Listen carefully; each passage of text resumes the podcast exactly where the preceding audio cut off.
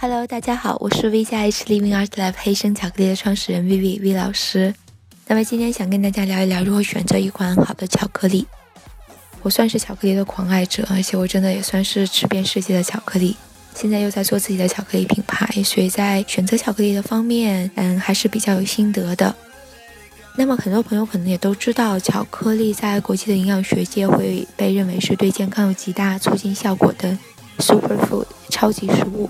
那这边所说的巧克力呢，其实是说的是 dark chocolate，也就是说黑巧克力。关于黑巧克力的界定呢，有几点。第一点比较重要的是可可固形物的含量，那这个含量要求一定要到达百分之六十五以上，它才算是黑巧克力。当然越黑越健康，也就这个含量越高，营养成分就越密集，嗯，对健康的促进效果也就越大。那第二点特别重要的是，不可以有代可可脂，一定是要用天然的可可脂的成分。那除了这些呢，在世界的巧克力品鉴界，其实还有更为精确一点的标准。那他们认为，在百分之七十到百分之八十可可的含量的巧克力是兼具健康和美味双重属性的。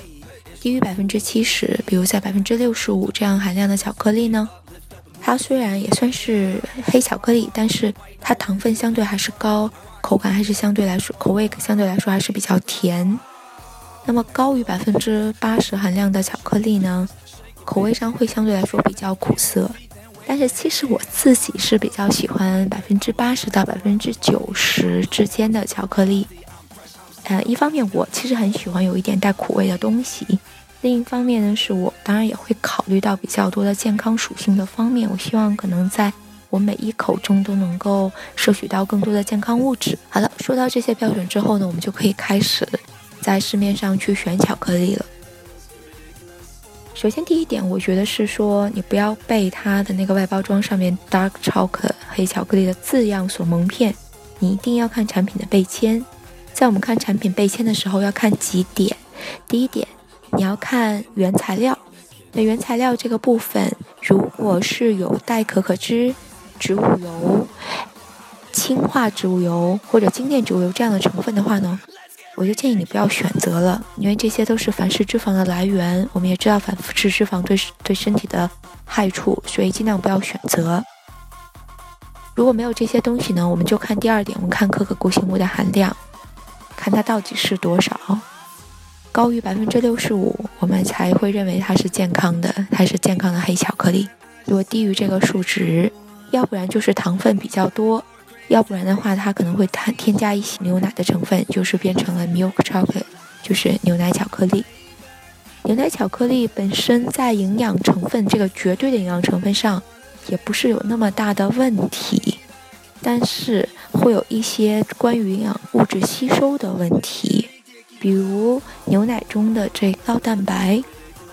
它会影响黑巧克力，就是可可中的这个多酚化合物的吸收，也就我们说的这种超强抗氧化剂的吸收。同时，可可中的鞣酸的成分呢，又会影响牛奶中的蛋白吸收。所以，牛奶巧克力中的这些营养中间会有比较大的一些抵消。我个人基本上是不吃牛奶巧克力的，但是可能也会有一些朋友会比较的喜欢那种口味，所以在这里可能想跟大家稍微说一下。那我们看完可可固形物的含量之后呢，我们就要看这个营养背签，就是这个营养含量表。我们看营养含量表看什么？第一点，我们要看一下脂肪的含量。那如果我们选择的这款巧克力里面就是啊天然的可可脂，没有这些代可可脂的成分的话呢，那这个脂肪的含量其实越高，这个巧克力通常来说会比较好吃，因为它的这个丝滑程度会非常的高。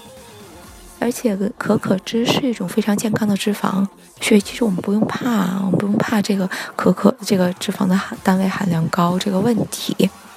那有了这样的一些选择标准，我相信大家现在已经知道如何去为自己选择一款好的巧克力了。